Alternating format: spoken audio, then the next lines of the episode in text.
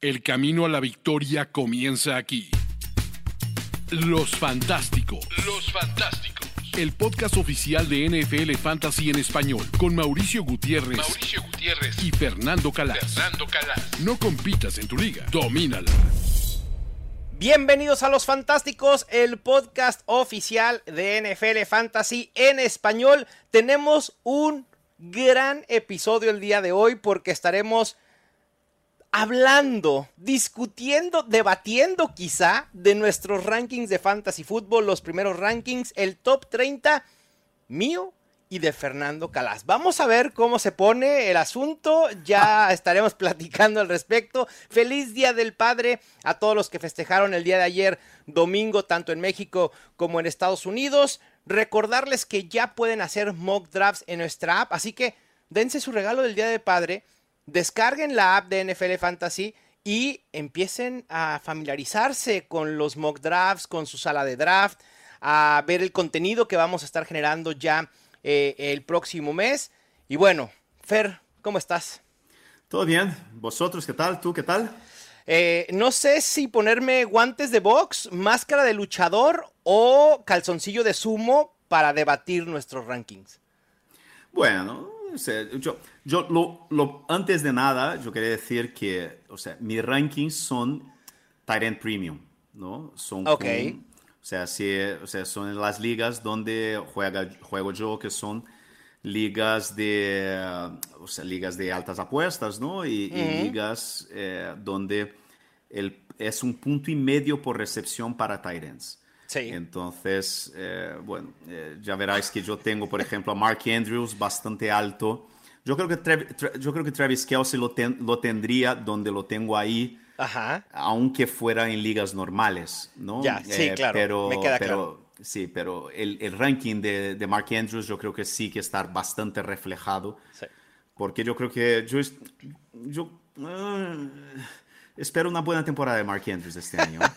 Justo iba a decir que mis primeras impresiones de contrastar tu top 30 con el mío es que Fer Calas ama a los tight ends y también tiene mucho más amor por los corebacks de los que yo tengo. Así que vamos primero, ¿quiénes se quedan fuera de este top 30 por poco? Fer, yo justo hablando de los corebacks, tengo a Pat Mahomes, Josh Allen y Jalen Hurts, que son mis primeros tres corebacks, los tengo fuera del top 30 porque a mí me gusta esperar por corebacks y eso me gusta reflejarlo en mis rankings para que quien siga mi contenido no se abalance por los corebacks. También dejé fuera a J.K. Dobbins y a Joe Mixon. ¿Tú a quién has dejado fuera de tu top 30? Ah, ahora hablaremos de los quarterbacks, ¿no? Uh -huh. Yo creo que a mí también me gustaba esperar por quarterbacks. aba, aba, aba, Sí, eh, O sea, pero- del pasado.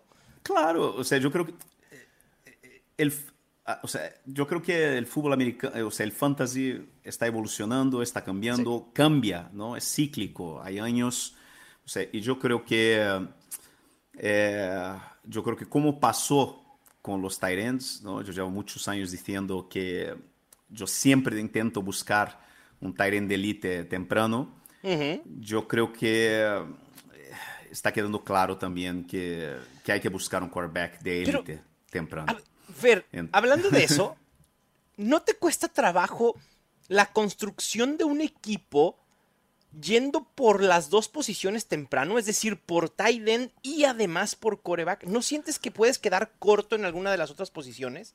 Depende mucho, porque yo creo que este es un año que va a ser muy difícil eh, pillar un tight end temprano. Sí. Porque es, es, es Kelsey y, y bueno, ¿y qué más? ¿no? O sea, a lo mejor en ligas de end premium, si tienes la 1 general o la 2 general, puedes intentar en la 2-3 pillar a Mark Andrews, ¿no? Si empiezas con Jamar Chase o Justin, Justin Claro. Jefferson.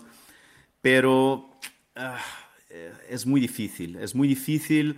Eh, yo creo que de verdad la única posibilidad que veo, que veo es si tienes la, la 3 o 4 y decides ir a por Travis Kelsey y a la Y- vuelta de la tercera haces el stack con Patrick E- Mahomes. ese stack te encanta desde el año pasado. mira, te, te, digo una cosa. El año pasado, mi socio, ¿no? Enrique, uh -huh. eh, insistió un montón para que fuéramos por, por, por ese stack. Y yo no le hice caso. y es Porque día que no te ha parado de reclamar. No es que no me gustaba, es claro. que yo pensaba que no había que forzar para Exacto. hacer el stack. Sí, estoy de acuerdo. Y quedó clarísimo, yo creo que es un 34, 35% de los equipos que se clasificaron para el año pasado el Football Guys, este año el Fantasy Pro, Pro Players Championship, ¿no? De, el torneo uh -huh. de baseball. 35% de los equipos que clasificaron para la final tenían ese stack. Uf. Entonces, eh, yo te digo, yo, las, el último programa habíamos dicho ¿no? que yo no había drafteado todavía ningún equipo. Yo estoy ahora en, en el medio del draft de mi primer equipo, ¿sabes, Mau? ¿Y, y en qué pick vas? Y voy ahora, te digo ahora cómo va eh, el draft. Voy a abrir aquí en este mismo momento. Uh -huh. Estamos en la séptima ronda. ¿no? Ok. ¿Cómo va y yo, yo, tenía el, eh, la pick 10 y entonces, o sea, en la primera ronda, en la pick 10, yo pillé a Stephon Diggs. Ok. Entonces, ¿qué hice en segunda ronda? Josh Allen, ¿lo forzaste? Josh Allen. Josh Allen. Les digo que Fernando Calas, no sé si secretamente o ya abiertamente ama a los corebacks temprano y, en Fantasy No, y hay, y hay más. ah, ok. Y hay más. ok, ¿y sigue, qué, con qué seguiste? En la 3-4 pillé a Metcalf y Keenan Allen. Ok. ¿Qué hice en la quinta? ¿Hiciste stack con Justin Herbert? Exactamente. o sea, antes de la séptima ronda ya tienes dos corebacks. Tengo dos quarterbacks. Wow. Y ya está. Son 20 rondas, ¿no? Es best ball. Cabe aclarar, exacto. Eso es lo que quería que aclaráramos, que es formato best ball. En, el, en la mayoría de ligas redraft, eso no es una estrategia viable porque no. estás dejando pasar eh, otras opciones en la posición de running back, tight end o wide receiver que te van a ayudar mucho más que tener ese coreback en la banca que muy pocas veces vas a poder utilizar. Y si no haces un trade, la verdad es que va a ser una inversión mal hecha en ligas redraft. En béisbol entiendo totalmente la lógica. Son dos quarterbacks, dos sí. de los ataques más explosivos de la claro. liga. Sí, sí, sí. sí, sí. Eh, ahora tengo que apañarme para tener un fondo de armario, ¿no? Porque además he drafteado a el equipo, se, de momento tengo, y además tengo a Deontay Johnson, ¿no? Que en la sexta ya. ronda, ¿no? Entonces, ah, no, pues ya ve por Kenny Pickett en la novena. no, ya está. La construcción, en baseball es muy importante la construcción del Sí. equipo. Si tienes dos quarterbacks dentro de la ventana de quarterbacks, que es, Sí. o sea, que es hasta la décima ronda, no necesitas pillar el tercer quarterback. Si uno se Sí. lesiona, paciencia. Sí, ¿sabes? sí, sí. pero es así. Entonces Totalmente yo, volviendo al, al debate, yo creo que es, eh, yo creo que, o sea, el, eh, es muy importante, es muy importante, es muy importante, pero es muy difícil, ¿no? La única posibilidad que yo veo es esta que te di, ¿no? O sea, un poco Claro. pillar a, a Mahomes y, y, y Kelsey, o entonces, si pillas a Mark Andrews en la 2-3, ¿no? Ujú. A lo mejor en la, en la, en la 4-5, si Claro. te cae eh, Lamar Jackson, es una buena opción también, ¿eh? Sí. Lamar Jackson con Mark Andrews, ¿no? Ahí Pero estoy. eh, tienes, tienes razón en este sentido. Sí. Fer, pásanos tu listado de jugadores entonces que dejaste fuera del top 30. Porque ya hay un coreback, o sea, mucho amor, pero ya dejaste fuera un coreback importante en el, top 30. ¿Quiénes son? Sí, yo dejé a Travis Etienne, Brees Hall.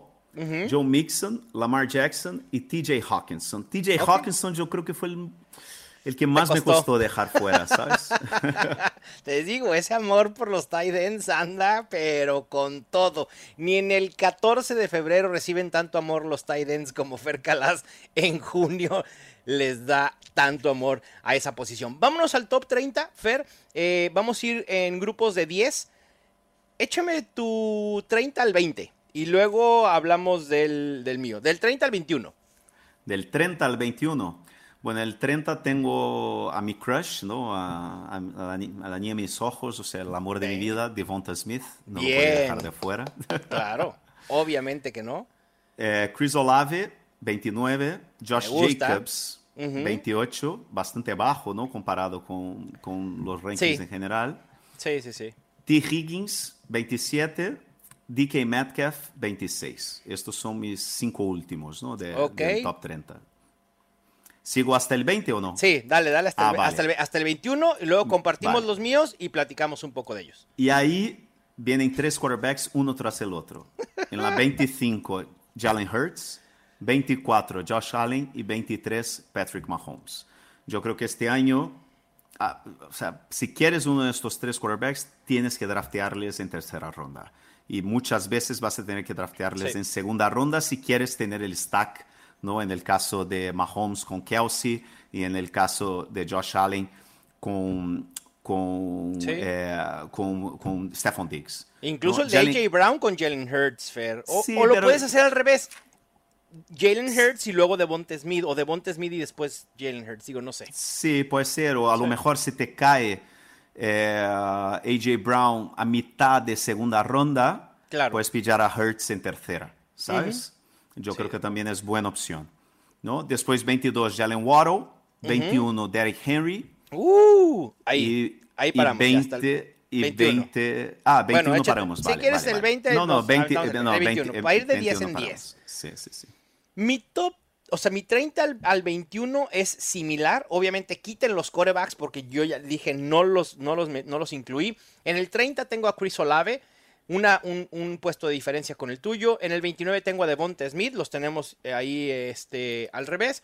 En el 28 tengo al running back novato Jamir Gibbs. En el 27 he colocado a Mark Andrews. En el 26 Travis Etienne. Y le siguen T. Higgins, Jalen Waddle, los running backs Najee Harris, Brees Hall, el wide receiver Garrett Wilson. Mm, no hay mucha discrepancia salvo los corebacks, me parece. Me parece que tu inclusión de los corebacks empuja fuera de ese top 30 a, justamente ya lo mencionaste, a Travis Etienne, a TJ Hawkinson, ¿no? A, a posiblemente jugadores que yo sí tengo ahí. Pero creo que no hay, no hay mayor discrepancia. ¿Hay algo Sí, que, yo creo, que yo creo que hay, yo creo que hay una diferencia muy grande que es, o sea, es, es- son Najee Harris y Brees Hall, ¿no? Que tienes ahí Sí. muy arriba, ¿no? Y Sí, yo sí, los tengo bastante más abajo, ¿no? ¿No Yo confías estoy- en Najee Harris esta temporada, Fer? No, no. nunca he confiado, eso Es que que- tengo que decir la verdad. Siempre, tampoco. nunca he he sido un tío de Najee Harris, ¿no? Yo tampoco. Y es un running back que es, ha demostrado en sus dos años en la NFL que es un corredor inefectivo. Su promedio de yardas por acarreo es bajísimo. Ronda los tres puntos y algo. De verdad es, es- es preocupante. Sin embargo, creo que este año Najee Harris se puede ver beneficiado por el volumen. Y el volumen sigue siendo rey en fantasy fútbol. Creo que podemos ver rangos en los que estuvo en su primer año en la NFL, donde quedó como running back 3 global. No estoy diciendo que tenga el potencial para ser un top 5, pero creo que sí, sí puede ser un, un running back top 8 sólido. Si lo tomas en, en tercera ronda puede resultar. Pero, pero entiendo, entiendo que no lo hayas querido colocar en top 30 totalmente. Sí, Josh Allen y, y- perdona, y, Jo- y Josh Jacobs, que tú tienes 10 Sí. posiciones arriba en Sí, comparación con- conmigo. Que justo sigo con mi, con mi 20 al, al 11. Ahí tengo a Derrick Henry, un puesto abajo de ti nada más. Lo estamos pues castigando un poco. Desde hace mucho hemos hablado que puede venir el declive de, de Derrick Henry y nuestros rankings lo reflejan. En el 19, y aquí sí me duele porque también tenemos una discrepancia fuerte en el dios del sol, Amon Razan Brown. En el 18 tengo a Josh Jacobs y le siguen AJ Brown, Devante Adams, el running back Tony Pollard, el wide receiver Stephon Diggs. En el 13 tengo a mi Ramondre Stevenson de toda la vida. En el 12 a Nick Chubb, que creo que puede tener un temporadón sin Karim Hunt. Y en el 11 a CD Lamb. Es en el único que coincidimos, Fer. Así que échate, échate tu ranking del, del 21, del 20 al 11. Sí, o sea, yo tengo ahí en el 20 a Garrett Wilson, ¿no? Más o menos parecido contigo. Después Sí. Tony Pollard, un poquito más abajo que, que, que tú, pero, o sea, porque, no es porque no me gusta Tony Pollard, porque me gustan más los que vienen después, que son Claro. Nick Chubb, Sí. Ramondre Stevenson, AJ Brown y Jonathan Taylor, ¿no? Que está en el 15. Y después Davante Adams, el 14. Ahí lo que te dije, el Mark Andrews, ¿no? En el 13, pero Sí. eh, eh, Tyrant Premium. Eh, y en el 12, yo creo que, yo creo que esta sí, si piensas en, en Draft Capital, ¿no? Y la importancia que tiene, Bijan Robinson, que yo lo tengo en la 12, ¿no? Ahorita verán dónde he colocado yo a Villan Robinson después porque en la no lo he 11, mencionado. CD Lamb, ¿no? Eso, yo creo que Sí. es una diferencia, yo creo que es, yo creo que esta, y, y claro, yo creo que ahí de esta lista, yo creo que lo que dijiste, ¿no? Sí. Eh, yo creo que Bijan Robinson, ya veremos, ¿no? Yo creo que también eh, Stephon Diggs, que tú lo tienes 14, ¿no? Y yo lo Sí. tengo bastante más arriba, ¿no? Y Amon Racing Brown también, que tengo más arriba. Creo que aquí valdría la pena, Fer, explicar un poco que quizá no tengamos tanta discrepancia si comparamos posiciones. Es decir, yo tengo a Tony Pollard, Ramondre Stevenson y Nick Chubb en ese orden. Tú tienes Tony Pollard, Nick Chubb, Ramondre Stevenson. Es uno solamente de diferencia, poniendo Nick Chubb eh, por abajo de, de Ramondre simplemente es un tema, como es un top 30 global, que tú prefieres wide receivers como Devante Adams, prefieres al tight end Mark Andrews, ¿no? Prefieres a AJ Brown que estos tres eh, running backs, que hace que bajen un poco eh, en tu ranking y en el mío estén un poco arriba. Es decir, creo que la percepción en cuanto a posición por posición es similar la que tenemos, simplemente la manera de organizarlos en el top 30 es diferente por el acercamiento que quizá queremos tener cada uno en estas primeras rondas. Sí, sí, es una cuestión de, o sea, yo no sé, yo, por ejemplo, yo no sé si me gusta más Nick Chubb, Ramondre y Tony Pollard que Jonathan Taylor.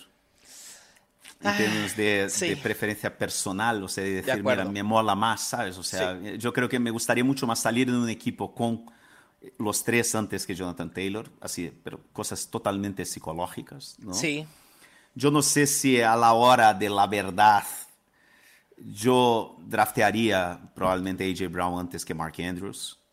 claro. Eh, y, y eso eh, es un poco. Y yo creo que yo creo que voy a acabar. eh, Yo voy, yo voy a empezar esta temporada con cero Bijan Robinsons.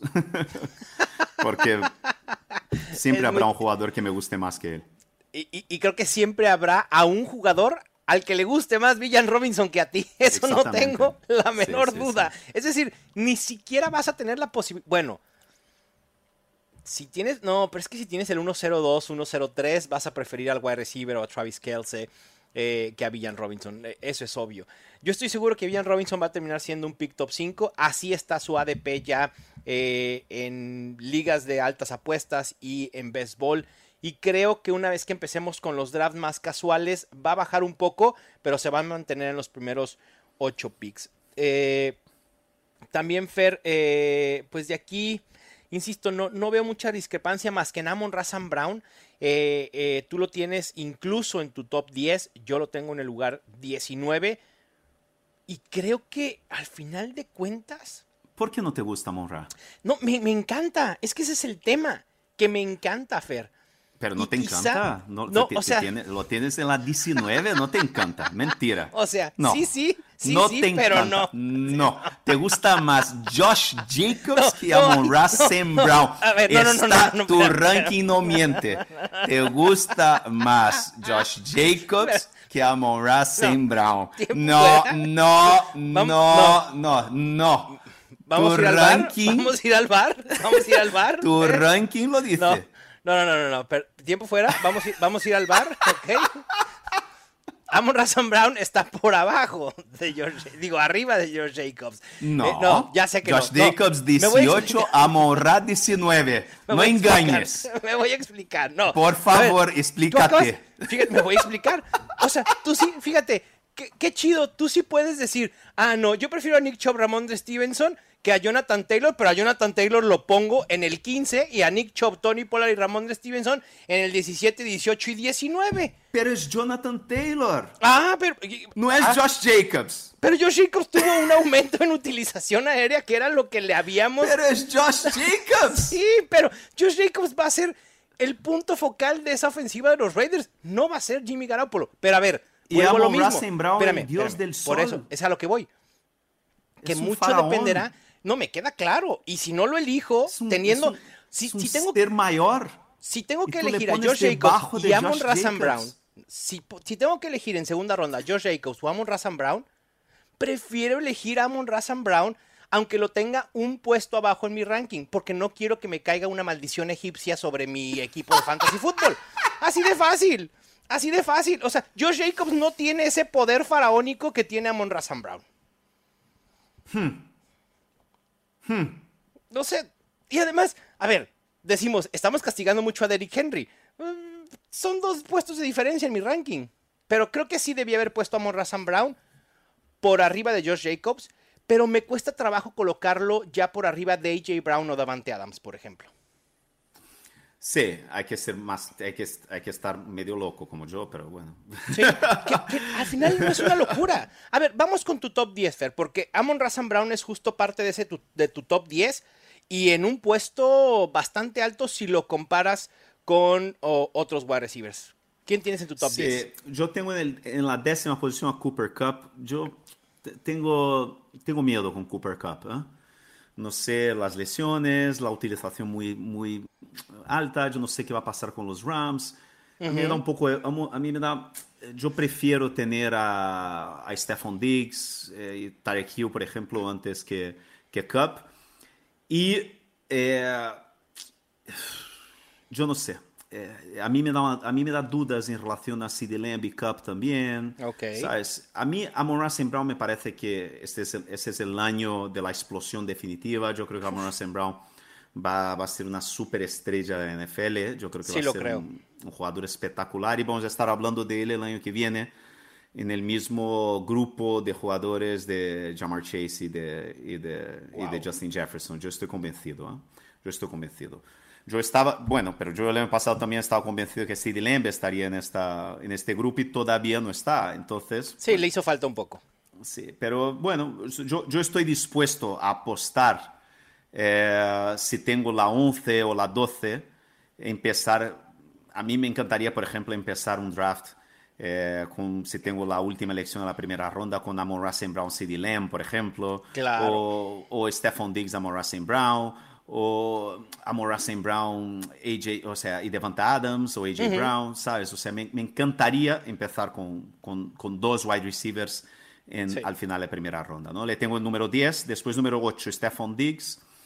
En el 7 tengo, tengo mis dudas porque eh, tengo, tengo Austin Eckler 7, Saquon Barkley 6, okay. pero yo creo que yo no sé si está bien este, este ranking, porque si, porque yo, yo lo hice pensando sí. que está con Barkley, va a jugar, pero si juega, claro. pero si juega yo a lo mejor le tengo eh, por delante de Tyreek Hill, que lo tengo quinto, ¿sabes? Ok, ya, sí. O Entonces, sea, preferirías me... ir por Saquon Barkley que por Tyreek Hill. Sí, yo les tengo ahí más o menos, o sea, eh, yo, yo, les tengo en mi, eh, lo que, o sea, yo tengo, o sea, en, en tires, ¿no? En niveles, sí, yo sí, tengo, sí. Eh, bueno, terminando mi, o sea, en top, yo en quinto tengo a Tarek Hill, cuatro tengo a Travis Kelsey, tercero Christian McCaffrey, segundo Jamar Chase y primero Justin Jefferson. Mis tires son Chase y Jefferson, uno, eh, la primera, el primer tire, tire 2, Kelsey McCaffrey, okay. y después en el tire 3, eh, yo yo, te, yo, creo que entran Barkley y Tarek Hill. Okay. Y de, yo tengo a Eckler un, un tire de, tire abajo.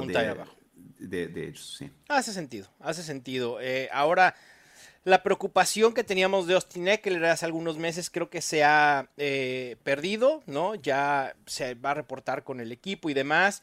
El problema ahora es con Barkley, que se rumora que puede darnos un leveombelazo. Espero que no sea así y que no concrete el holdout.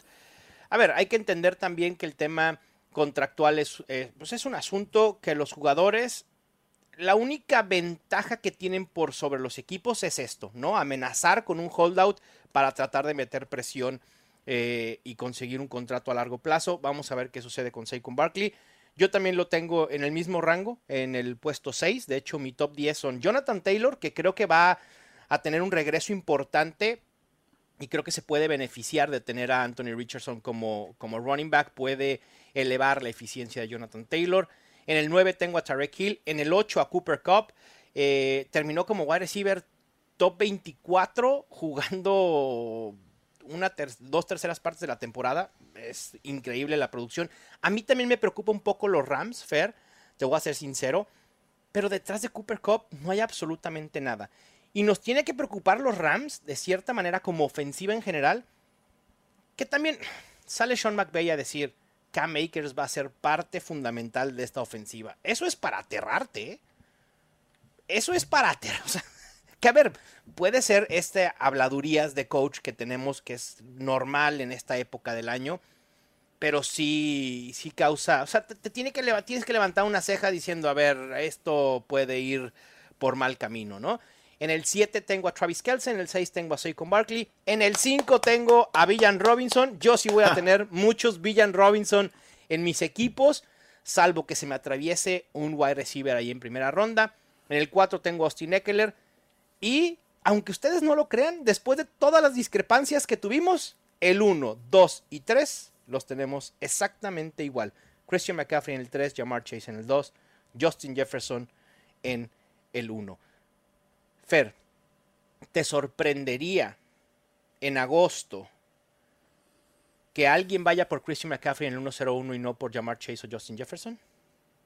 No, no. Ok.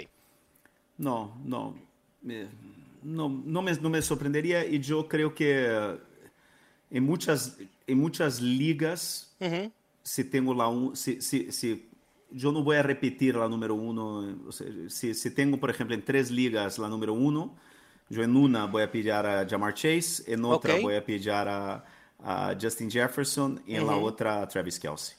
Yo sí que no, eh, yo, eh, Christian McCaffrey, uno general, mm, no yo ahora te voy a poner sobre el paredón, perdón, Fer. Tú traes una playera que dice proceso sobre resultado. Nos vamos. Vamos a traer la bolita de cristal antes de tiempo, ¿no? Y vamos a, a ver el futuro. Es enero 2024. Justin Jefferson es élite, como preveíamos, el mejor wide receiver por muchísimo margen, la mejor temporada en la historia fantasy para un wide receiver. ¿te arrepentirías de haber diversificado en tus ligas en este 1-2-3? Es decir, ir con Christian McCaffrey, Jamar Chase y con Justin Jefferson y no haber ido en todas las ligas con, con Justin Jefferson? ¿O confías en ese proceso de diversificar? No, porque yo creo que Jamar Chase puede perfectamente eh, hacer todo lo que has dicho. claro, sí. Por eso, pero si, si es Jamar Chase, también vas a estar en la encrucijada en enero de decir, debía haber ido en el 1-0-1 en todas mis ligas con Jamar Chase y no haber diversificado. Por eso te digo que si crees que el proceso de diversificación sea el correcto este año, tomando en cuenta lo que aprendimos del año pasado. Sin duda, yo creo que sí. Yo creo que sí. Yo creo que yo creo que sí. Yo creo, yo, al final, porque al, final yo creo que los dos van a tener una gran temporada. Sí, de acuerdo. En eso coincidimos. Y bueno, pues ahí está nuestro ranking top 30. Espero que lo hayan anotado, tomado notas, quién nos gusta, quién no nos gusta. Si están en una liga con Fernando Calas, pues ya saben que va a ir por coreback temprano. Si están en una liga conmigo, quizá me voy a esperar. Pero Mira, tengo, tengo, hay, alguien me mandó un mensaje en Twitter diciendo que está en la misma liga que yo en el Scott Fishball. Ok. Y es un problema. Es un problema. Yo estoy aquí diciendo todo lo que voy a hacer, que no sé qué, no sé cuánto, tal, y ahí viene uno, entra en la misma liga que yo, eh, que también habla español, va a ser exacta, y, y, yo creo que tiene dos selecciones, yo creo que él tiene la 10 y yo tengo la 12. Yo, elegí, yo elegí la 12. Wow. Yo también elegí la 12 en el Scott Fishbowl. A ver cómo nos va. Pero bueno, eh, eh, son gajes del oficio, Fer, de ser analista de fantasy fútbol. Uno tiene que decir las cosas como son y después sentarse a ver cómo son utilizadas en contra de nosotros. Sí, no, le voy a ganar igual. Eso, esa es la actitud. Venga, sin piedad. Sin Nos encanta jugar con ustedes, con la comunidad, pero a ver. ¿En qué liga estás? Yo estoy en, se llama Salón Tenampa, es eh, draft en vivo en Ciudad de México. Ah, qué guay. Yo estoy en Heineken. Ah, mira, bien, me gusta. Perfecto. yo creo que Joe Dolan está en la misma liga ah, que yo. Bien. Eh, no sé, hay como dos o tres analistas más, no me acuerdo quiénes son. Perfecto. Muy bien, Fer. Pues con esto cerramos este top 30. Vámonos a nuestra siguiente sección. Los Fantásticos. Mucho hemos hablado, Fer, de estrategias, de qué hay que hacer. Y una de las estrategias que surgen y que quizá no se habla mucho en la comunidad fantasy es la estrategia de handcuff. De si vale o no la pena ir por corredores destinados a iniciar en sus equipos como suplentes. Primero, creo que hay que definir qué es un handcuff en fantasy, ¿no? ¿Cómo lo definirías tú, Fer? ¿Es simplemente el suplente del running back y ya? Bueno, eh, yo defino handcuff con draftear el suplente de un jugador que ya tienes en el equipo. Ok. ¿no? Entonces, eh, es, es, cuando, por ejemplo, drafteas a Bijan Robinson en primera ronda uh -huh. y vas y drafteas a Tyler Algier. Claro. No sé dónde está, está saliendo, tengo que mirar dónde estará saliendo. ¿no? Entonces, Décima, es onceava, yo creo. Claro. Sí, es, okay. es, una, es una estrategia eh, muy controvertida, ¿no? que hay gente que le gusta, que no le gusta, porque en teoría, por ejemplo, J.J. Zacharyson, ¿no? él uh -huh. dice que draftearon el handcuff, ¿no? El, el coger el, el, el, suplente de tu, de tu jugador, running sí. back es perder la oportunidad de coger dos eh, backfields. O sea, que tú lo que tienes que hacer es cuando drafteas un jugador estrella en primera, segunda o tercera ronda, uh -huh. si él se lesiona ya... Sí. Ya estás frito, ¿no? Claro. O sea, no puedes draftear a un jugador pensando que se va a lesionar y ahí coger su suplente. De acuerdo. O sea, lo que tienes que hacer al revés escoger el suplente de los otros jugadores, porque si ahí se lesiona el del otro, tú tienes a lo que sería equivalente dos primeras rondas, ¿no? O sea, claro. Dos, eh, sí. una, tienes, tienes al corredor que va a tomar el lugar del suplente del running back que estaba en otro de, de, los equipos de tus rivales de fantasy y automáticamente puedes tener un top 15, top 18, top 20. Exactamente. Eh, como tú lo dices, handcuff es ir por el suplente de tus running backs o ir por los suplentes de otros corredores. Y esa es básicamente la estrategia, es comprar o invertir en una póliza de seguro que no sabemos si vamos a utilizar. Todas las pólizas de seguro son así, no sabemos si en algún día vamos a tener un accidente y las vamos a necesitar.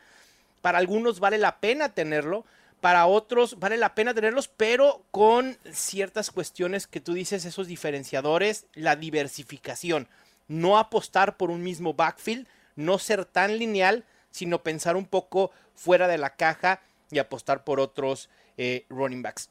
Tú normalmente, Fer, o depende de la situación en la que estés, pero normalmente utilizas esta estrategia de ir por el suplente de un running back titular que ya tengas en tu equipo de fantasy?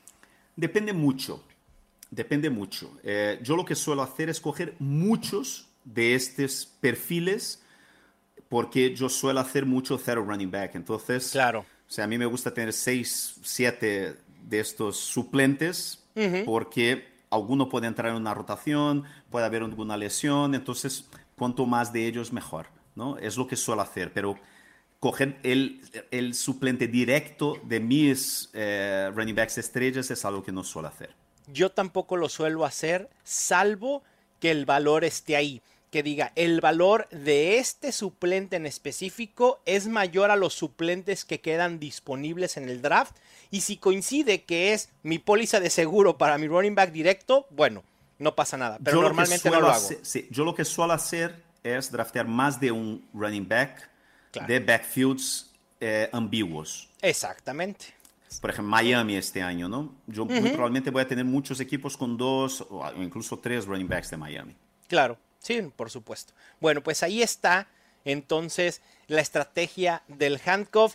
Déjenos saber si a ustedes les gusta, si no la conocían y se intrigaron después de haberla conocido en esta sección de los fantásticos.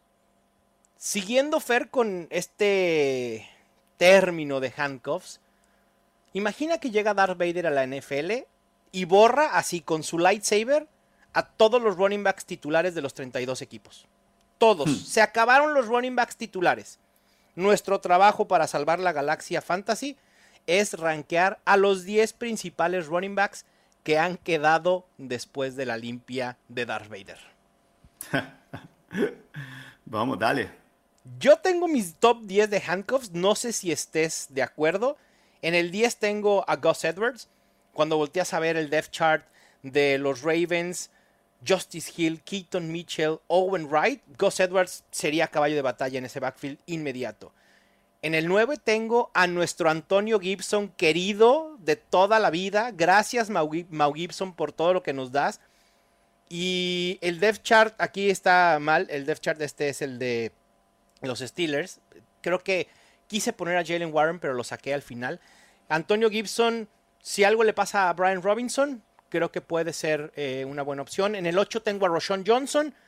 Solo tiene que quitarle el trabajo a Deontay Foreman. En el 7 a Damian Harris. En el 6 a Jamir Gibbs. En el 5 a Samach Perrine. 4 Devin Singletary. En el 3 Elijah Mitchell de tus 49ers. En el 2 AJ Dillon. Y en el 1 a alguien que ya mencionabas hace un momento, Tyler Algier. Yo solo cambiaría ahí. Yo pondría, yo creo que Elijah Mitchell tiene que ser el número uno.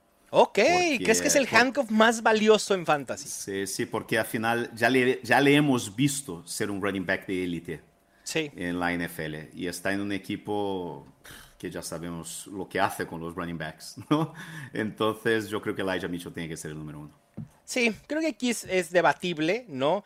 Eh, yo no estoy seguro si Elijah Mitchell le dieran el trabajo de caballo de batalla. Creo que por ahí Jordan Mason o alguno de los otros running backs que están en los 49ers pudiera no propiamente ser una amenaza para Elijah Mitchell, pero sí complicar un poco de su trabajo. Tyler Algier, ligado a uno de los equipos que más corre en la NFL, si llega a ser nuevamente el running back principal en Atlanta, nos puede dar números que ya vimos el año pasado, donde fue muy efectivo, se beneficia de una línea ofensiva que sabe bloquear, que abre huecos, y por eso lo coloqué en el, en el número uno. Quizá yo me animaría a poner a Laia Mitchell en el 2 y a AJ Dillon en el 3, simplemente por la ofensiva que comandarían cada uno de estos running backs. Eh, ahí sí estoy de acuerdo. Venga. Y hay otros eh, running backs que son valiosos, pero eh, no los puse en el top 10 por diversas situaciones, porque su perfil no les da para ser un caballo de batalla, la situación propia en su ofensiva no es favorable y son Rashad Penny, Zach Charbonnet, Jamal Williams, Jalen Warren, Jerome Ford de los Browns que se perfila para ser el número 2 detrás de Nick Chubb, Choba Howard, el suplente de Miles Sanders, Tank Bixby, quien se perfila para ser el suplente de, eh, de Travis Etienne, perdón, Joshua Kelly de los Chargers y Tajay Spears de los Titans. Hemos tratado de buscar al suplente de Derrick Henry, Fer, en muchísimas ocasiones. El año pasado quisimos que fuera Hassan Haskins. ¿Este año está Jay Spears? ¿O no lo vamos a saber hasta, hasta que pase algo con Derrick Henry? Si es que llega a pasar, esperemos que no pase. yo, yo, a mí me, a mí ojo con, ojo con Rashad Penny. ¿eh? a mí me gusta mucho Rashad Penny. ¿A quién prefieres elegir? ¿A DeAndre Swift o a Rashad Penny en estos momentos? Tomando en cuenta que el ADP de Andre Swift es mucho mayor. Está subiendo mucho. ¿eh? sí, sí, sí, sí, sí. Yo creo que voy a tener Rashad Penny en todos mis equipos. Yo también. Eh, eh, eh, creo que en esto coincidimos, Fer, en invertir lo que tú decías, en running backs, en los más baratos dentro de ataques terrestres ambiguos. Y ese puede ser uno de ellos. Rashad Penny, uber efectivo, promedia más de 6 yardas por acarreo en su carrera son pocos juegos, pero lo ha hecho constantemente cuando ha estado sano. Gran línea ofensiva, gran ofensiva. Si tiene el rol principal, puede ser similar a lo que nos dio Jamal Williams el año pasado. Ojo. Sí, exacto. No lo queremos sobrehypear, pero sí, hay que tener eh, en la mira a Rashad Penny. Bueno, Fer, pues ahí estuvo este episodio de Los Fantásticos. Te mando un gran abrazo y suerte en el draft que, estás en estos momentos. Ojalá que puedas conseguir a Kenny Pickett en, en la ronda 9. Bueno, ojalá. Venga, pues bueno, muchísimas gracias a todos por escucharnos. Les mandamos un abrazo. Mucha suerte ya en sus drafts si es que comenzaron a hacerlo, obviamente excepto si juegan contra nosotros. Jaffer dijo que alguien se comunicó con él diciéndole estoy contigo en el Scottish Bowl. Ahí ya saben que no hay nada de suerte para ustedes, solo para nosotros. Les mando un fuerte abrazo. Esto fue Los Fantásticos, el podcast oficial de NFL Fantasy en español. Ya tienes todo lo que necesitas para dominar tu liga. Los Fantásticos. Los Fantásticos. El podcast oficial de NFL Fantasy en español. Con Mauricio Gutiérrez y Fernando Calas. Productores ejecutivos. Luis Obregón y Gerardo Chapa. Producción y voz en off. Antonio Semper. Una producción de primero y diez para NFL.